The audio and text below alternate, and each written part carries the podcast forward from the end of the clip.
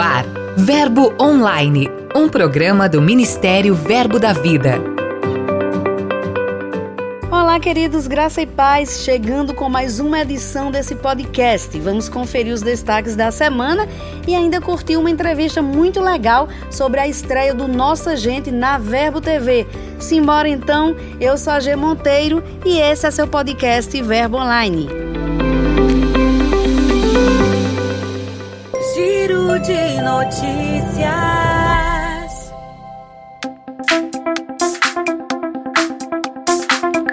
Vamos começar nosso giro por Belo Horizonte, nas Minas Gerais, onde os jovens da igreja local participaram da Conferência Legado. Esta foi a primeira edição do evento e já começou com tudo eles receberam uma palavra de que, através da conferência, muitos jovens ousados tocariam esta geração no estado mineiro e também no mundo. Liderados pelo pastor Vinícius Reis, com o apoio do apóstolo Marcelo Carvalho, a mocidade Verbo BH, como é chamada, recebeu quase 1.200 jovens que vieram de 14 caravanas ao redor de Belo Horizonte. Foram três dias intensos de muitas palavras proféticas ensino e muitos direcionamentos. Agora deixa eu voltar um pouquinho a fita para falar sobre uma grande iniciativa ocorrida em novembro. Os membros da igreja em Campo Grande, na capital carioca, realizaram uma marcha pela vida, Liderados pelo pastor Calxande Chianca, eles percorreram as ruas no entorno da igreja em obediência a uma direção divina recebida pelo próprio pastor. Mais de 300 pessoas foram contabilizadas, incluindo adultos e crianças. Segundo o pastor Calxande, foi impressionante o grande número de presentes, sobretudo por ter se tratado de uma manhã chuvosa. Certamente os frutos desse ato de fé serão vistos em breve, como sempre acontece quando obedecemos às instruções do Senhor. Ainda falando sobre a igreja em Campo Grande, dois dias de comunhão, autoconhecimento e de um tempo para entender e despertar propósitos marcaram a conferência Jovens Reunidos 2021. Com o tema Aba, o evento falou sobre a paternidade de Deus e a sua importância na vida dos crentes. Muitos foram restaurados e outros foram impactados pela maneira que Deus usou ministros para, de formas diferentes, tocar o mesmo assunto. A conferência terminou deixando um sentimento quase unânime de expectativas pela próxima edição do evento. Foi maravilhoso. Agora a gente segue para falar sobre a carta notícia enviada por Alexandre Konig. Ele contou sobre a bênção de ter seus filhos concluintes do Rema neste ano. Para conferir, acesse o nosso portal e leia a carta na íntegra. Dica de leitura.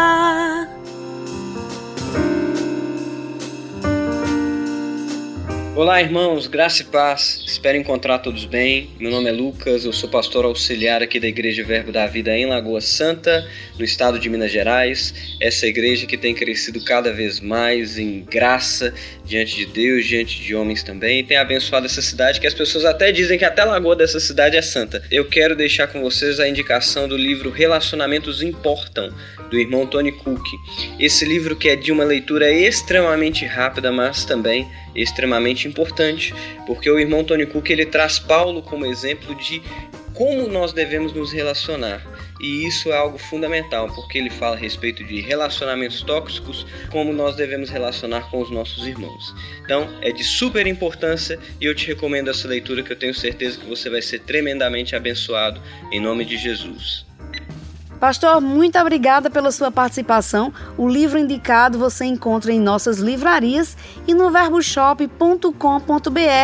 Passe lá e garanta o seu. E agora Lucas Oliveira vem chegando para contar para gente quem são e onde estão os nossos missionários de hoje.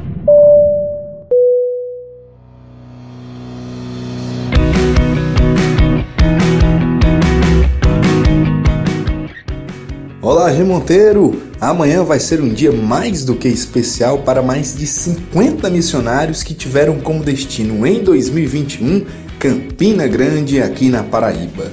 Neste sábado vai acontecer a formatura das escolas Rema, incluindo a Escola de Missões. Agora em 2022, a escola estará fazendo 15 anos desde sua fundação. Centenas de missionários já passaram pela instituição, buscando uma maior preparação para ir ao campo ou servir nesta área na igreja local. Por conta desse investimento, um grande número de almas deve ser alcançado rapidamente. Faça parte desta grande colheita. Faça a Escola de Missões Rema e ajude a alcançar o Brasil e as nações com a palavra da fé e o amor. As pré-inscrições para o próximo ano letivo já estão abertas.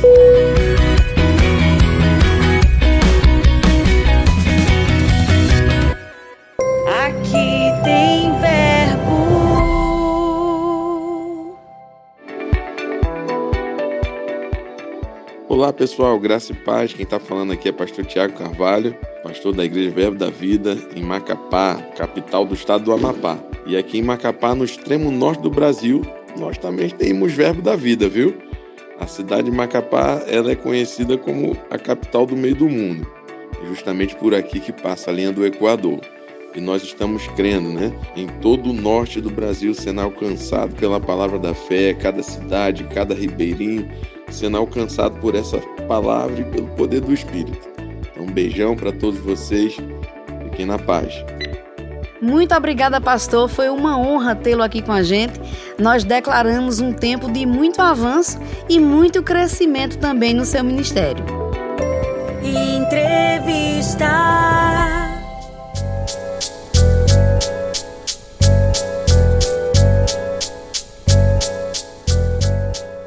Esta semana, um dos quadros mais acessados do portal Verbo da Vida estreou na TV Verbo. Eu estou falando do Nossa Gente. E para falar sobre essa nova temporada, a gente vai bater um papo com Dione Alexandra, apresentadora do quadro e também integrante da comunicação do nosso ministério.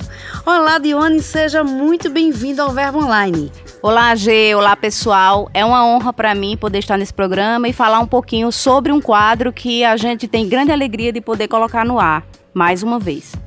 Dione, houve algumas temporadas do Nossa Gente. Para quem está nos ouvindo agora e que por acaso não conheceu através do portal, você poderia falar um pouquinho sobre o contexto que surgiu Nossa Gente? Como era na época? Por que você pensou nesse quadro?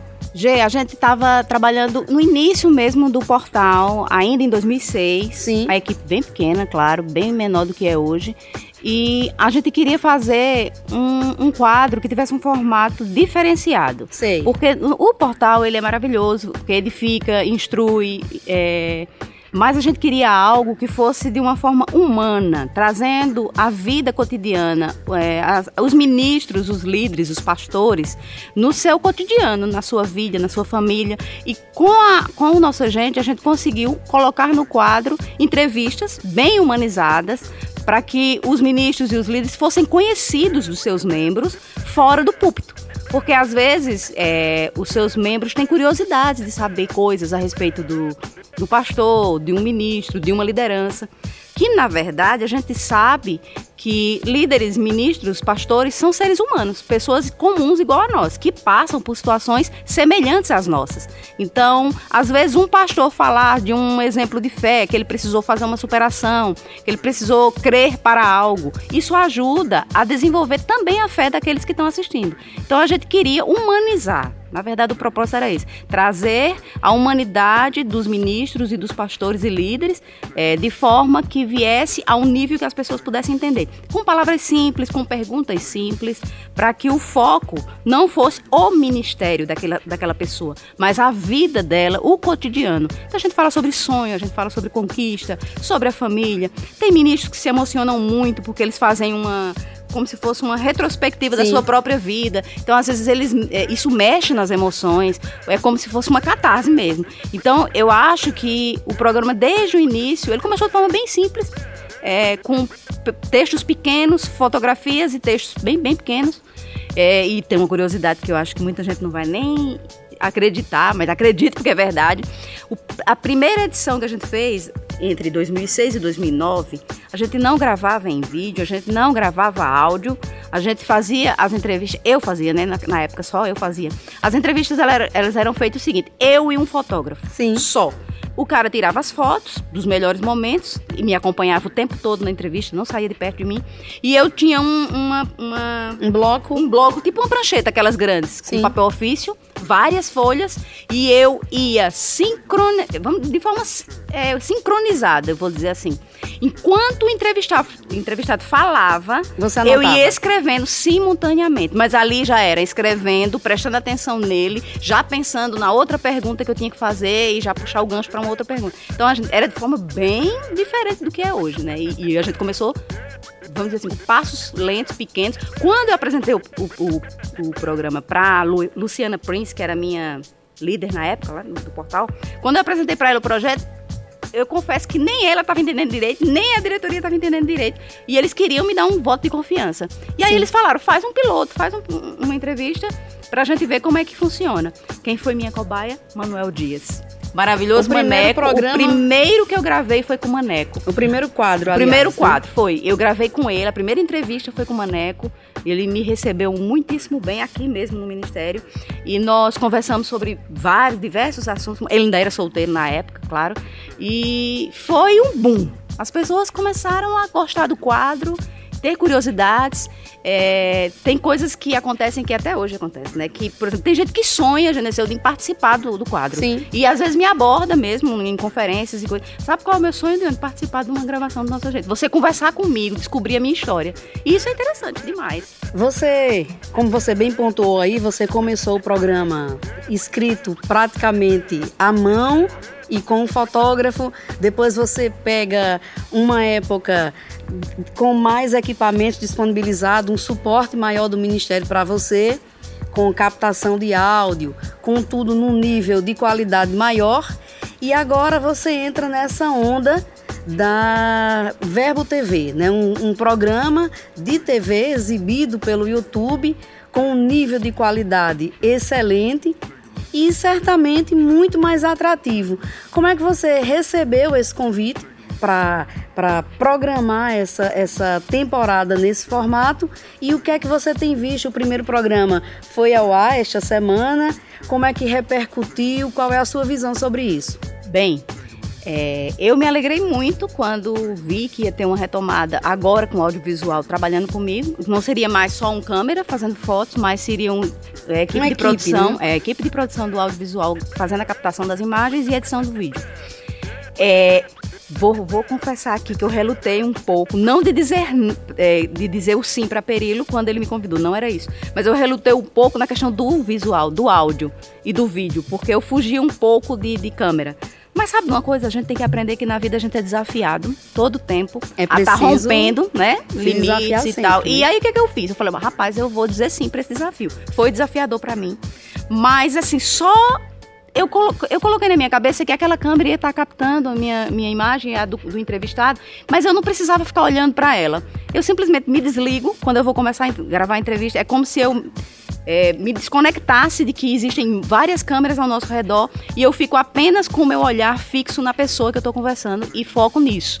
E eu acho que o, o- grande encanto do nosso gente é a gente ver vida real gente de verdade conversando, falando sobre si mesmo de uma forma que normalmente não fala num púlpito, com 50 minutos de ministração. Até porque o propósito de você ir para um púlpito não é esse, né? O Falar primeiro de si. episódio foi com Janaína foi com Albuquerque. Janaína. Como foi que repercutiu? Fala um pouquinho sobre isso. Jana- Janaína ela é uma figura muito conhecida no ministério e muito amada e muito querida. Então a gente fez mesmo uma abertura com uma pessoa que a gente honra, que a gente admira e que a gente reconhece a unção que está na vida dela. Foi maravilhoso. É, meu celular não para de receber mensagens de pessoas dando feedbacks, tanto nas minhas redes sociais também, no Instagram e, e, no Facebook e no WhatsApp.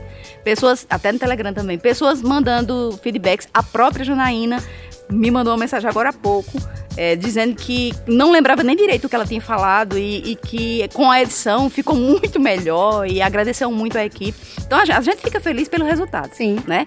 E sabe que tem muitas outras histórias vindo por aí, porque a gente continua no ritmo de gravações. Eu vou gravar essa primeira temporada completa e até agora, final de, de, de do, mês. E aí, dois mil, início do, do, do, primeiro semestre, vai ter temporada, a temporada está completa para todo mundo poder acessar no nosso portal e no Web TV e vai poder ver histórias de várias pessoas que a gente vai poder se alegrar e vai poder também se emocionar. Com esse novo formato, ele abre múltiplas possibilidades para você trabalhar com a emoção das pessoas. O que cada edição, o que é que você pensa quando vai produzir? Quais são as novidades que esse formato traz? Ótimo.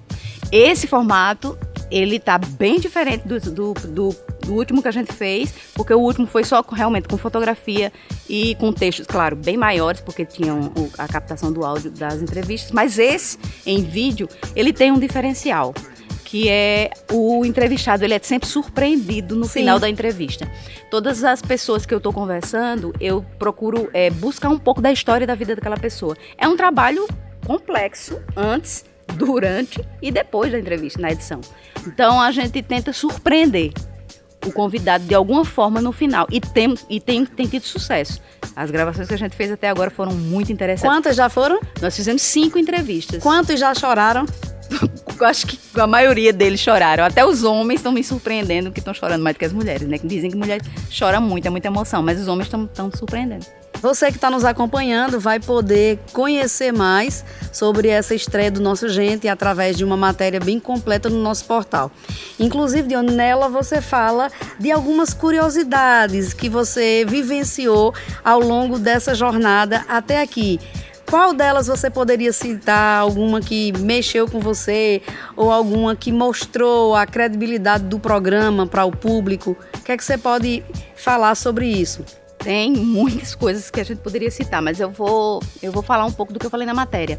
Tem uma, acho que foi dois anos atrás, três anos atrás, a gente teve uma ideia de, no mês de maio, mês das mães, a gente fazer um especial com nossa gente das mães dos integrantes da comunicação dos nossos, minha e dos nossos colegas. Então, a gente realmente gravou as entrevistas e tem muita curiosidade, porque, por exemplo, eu gravei com a minha mãe, é, eu ouvi histórias da minha mãe que, por, mesmo convivendo com ela todos esses anos, eu não sabia. Então teve detalhes. Deve ter sido emocionante. Foi. Né? Ela, é, eu, na verdade, eu acho que eu chorei. Minha mãe não chorou, não. Eu acho que pouco. Mas eu chorei bastante. Sim, muita gente né? foi. Muita gente da equipe do, ao redor, por, por, por curiosidade mesmo, para ver, né? E tem também a questão de Thaisa. Thaisa é nossa colega de, de, de, da comunicação e ela fez a entrevista com a mãe dela. Ela foi fazer essa entrevista e parecia que estava dando tudo errado e não estava funcionando o equipamento. E eles foram, elas foram para uma área externa. Eu sei que teve vários detalhes de bastidores que ela de onde quase que eu desistia, mas era um propósito nosso de fazer e deu certo e fluiu bem no final. Mas assim, às vezes a gente passa por uns perrengues que as pessoas não sabem, né, de bastidores, mas no final dá tudo certo. No caso da minha entrevista com a minha mãe, foi emocionante porque era minha mãe. Então nunca vai ser como qualquer outra pessoa, né? E temos outras coisas que eu poderia citar e vou citar mais uma, que é de um colega nosso que está trabalhando agora com a gente há pouco tempo, mas que em 2018 ele veio para um evento aqui, Conferência de Ministros, e eu, é, a gente não tinha nem ideia que ele ia vir trabalhar com a gente, mas ele já era jornalista lá na Globo, no, no Piauí, e, a, e, eu convidei ele para ver uns bastidores. Eu falei, ó, oh, vamos, hoje à tarde a gente vai ter uma tarde de entrevistas, Inclusive, você estava fazendo entrevista no Açude Velho, aqui em Campina Grande. E eu disse assim: vamos fazer um, um, vamos dizer, um tour por Campina e vamos ver como é que funcionam os bastidores das entrevistas. Ele veio despretensiosamente comigo, a gente se conhecia há pouco tempo. Ele foi, assistiu lá, começou a assistir o que estava acontecendo. Só que tinha várias pessoas sendo entrevistadas e vários colegas meus fazendo entrevista e eu não estava fazendo com ninguém ainda. Aí ele olhou e disse assim: quem vai ser o seu entrevistado? Eu já tinha combinado com o Felipe, que seria o fotógrafo. Eu falei, meu entrevistado é você. E surpreendi ele naquela hora e acabei. Ele acabou ficando bem emocionado com o convite. Fiz a entrevista com o rapaz. O rapaz voltou para sua, sua terra, que ele estava morando. Quando foi alguns anos depois, esse rapaz agora, 2021, está trabalhando com a gente na comunicação no, no Ministério. Você está se referindo a Lucas Oliveira? Isso, Lucas. Isso. E Lucas, quando estava agora trabalhando com a gente, ele foi surpreendido esses meses, agora, esses últimos meses, com um irmão que ele não sabia que existia e esse irmão pesquisou por causa de um processo de, de, de paternidade. Esse irmão pesquisou o nome de Lucas e no Google subiu na, na, nas tags subiu a nossa entrevista no portal e ele leu toda a entrevista de Lucas e ele identificou como seu irmão e agora Lucas achou um irmão depois de Nossa Gente. Imagina a situação. Que coisa boa, né? O Nossa Gente unindo famílias. Verdade. De onde a gente poderia conversar durante um tempão ainda, mas você que está nos acompanhando e que tem curiosidade, você vai acessar o nosso portal e vai encontrar uma matéria na íntegra sobre isso. Muito obrigada, Dione, pela sua participação. Foi um tempo maravilhoso conversar um pouquinho sobre esse quadro que, de fato, é um dos maiores sucessos do portal Verbo da Vida e agora está na telinha também. Para a gente encerrar, eu gostaria que você deixasse uma palavra do seu coração para os nossos ouvintes. Então, eu queria agradecer a nossa equipe pelo trabalho excelente que a gente faz de comunicar o reino. Isso é uma honra para nós poder falar de Deus, falar da palavra, falar daquilo que Deus faz conosco e através de nós na vida das pessoas. E num ambiente tão excelente, né, Exatamente. Né, então a gente tem aprendido com o nosso trabalho de comunicação, às vezes as pessoas nos veem por trás dos bastidores, por trás de uma câmera, por trás de um notebook, mas não imagina é, o tanto de crescimento que o, que o Ministério promove para a gente, né? Eu estou há 16 anos trabalhando no Centro de Operações do Ministério Verbo da Vida. Eu completei, né, 16 anos agora em dezembro. É uma data sempre muito marcante para mim. E gente, 16 anos é uma vida é muito tempo fazendo algo para o Senhor, trabalhando para o reino de Deus, servindo ao Senhor. Eu me alegro por isso e eu sei que eu, da minha forma simples, tenho impactado a vida de algumas pessoas, seja no Rema quando eu dei aula, seja através dos meus livros, meus dois livros, tanto Jornada para a Liberdade quanto Superação. Então a gente sempre tem uma forma de alcançar a vida das pessoas, seja por meio de um texto, seja através de um vídeo, de uma música, é, de algo que a gente escreve, uma matéria que a gente escreve, porque tudo que nós fazemos é espiritual. Não existe um trabalho natural e espiritual. O que nós fazemos é espiritual. Tudo que nós fazemos alcança a vida de pessoas. Então eu quero agradecer a Deus em especial por ter a oportunidade de por tantos anos estar trabalhando nisso e podendo fazer o evangelho ser multiplicado, proclamado e evidenciado para o mundo todo. Porque agora o portal ele não é só uma coisa no Brasil. O portal é mundial. Tem pessoas que me mandam mensagens de várias partes do Brasil e do mundo falando sobre como o impacto da palavra através do Ministério Verde da Vida, através do portal, que é um veículo de comunicação que alcança por conta da internet o, o mundo inteiro. Então é, é, é, muito bom fazer parte desse time, é muito bom fazer parte dessa equipe e poder proclamar a, a palavra de Deus para todas as pessoas. O Verbo Online vai ficando por aqui, mas em nosso portal tem muito conteúdo disponível para você. Leia os nossos blogs e mensagens, ouça os áudios dos nossos ministros, curta e compartilhe nossos posts nas mídias sociais. Acesse verbodavida.com ou o aplicativo Verbo App, é só baixar. Participe também do Verbo Online enviando sua mensagem. Conte pra gente de qual cidade você ouve o podcast, sugira conteúdos. É só enviar um e-mail para redacão@verbodavida.com. E eu também vou ficando por aqui mas declaro um dia abençoado para você. Tenha fé, lembre-se sempre de que tudo passa e a graça de Deus nos basta. Eu sou a G Monteiro e esse é seu podcast Verbo Online. Até mais. Você ouviu Verbo Online, um programa do Ministério Verbo da Vida.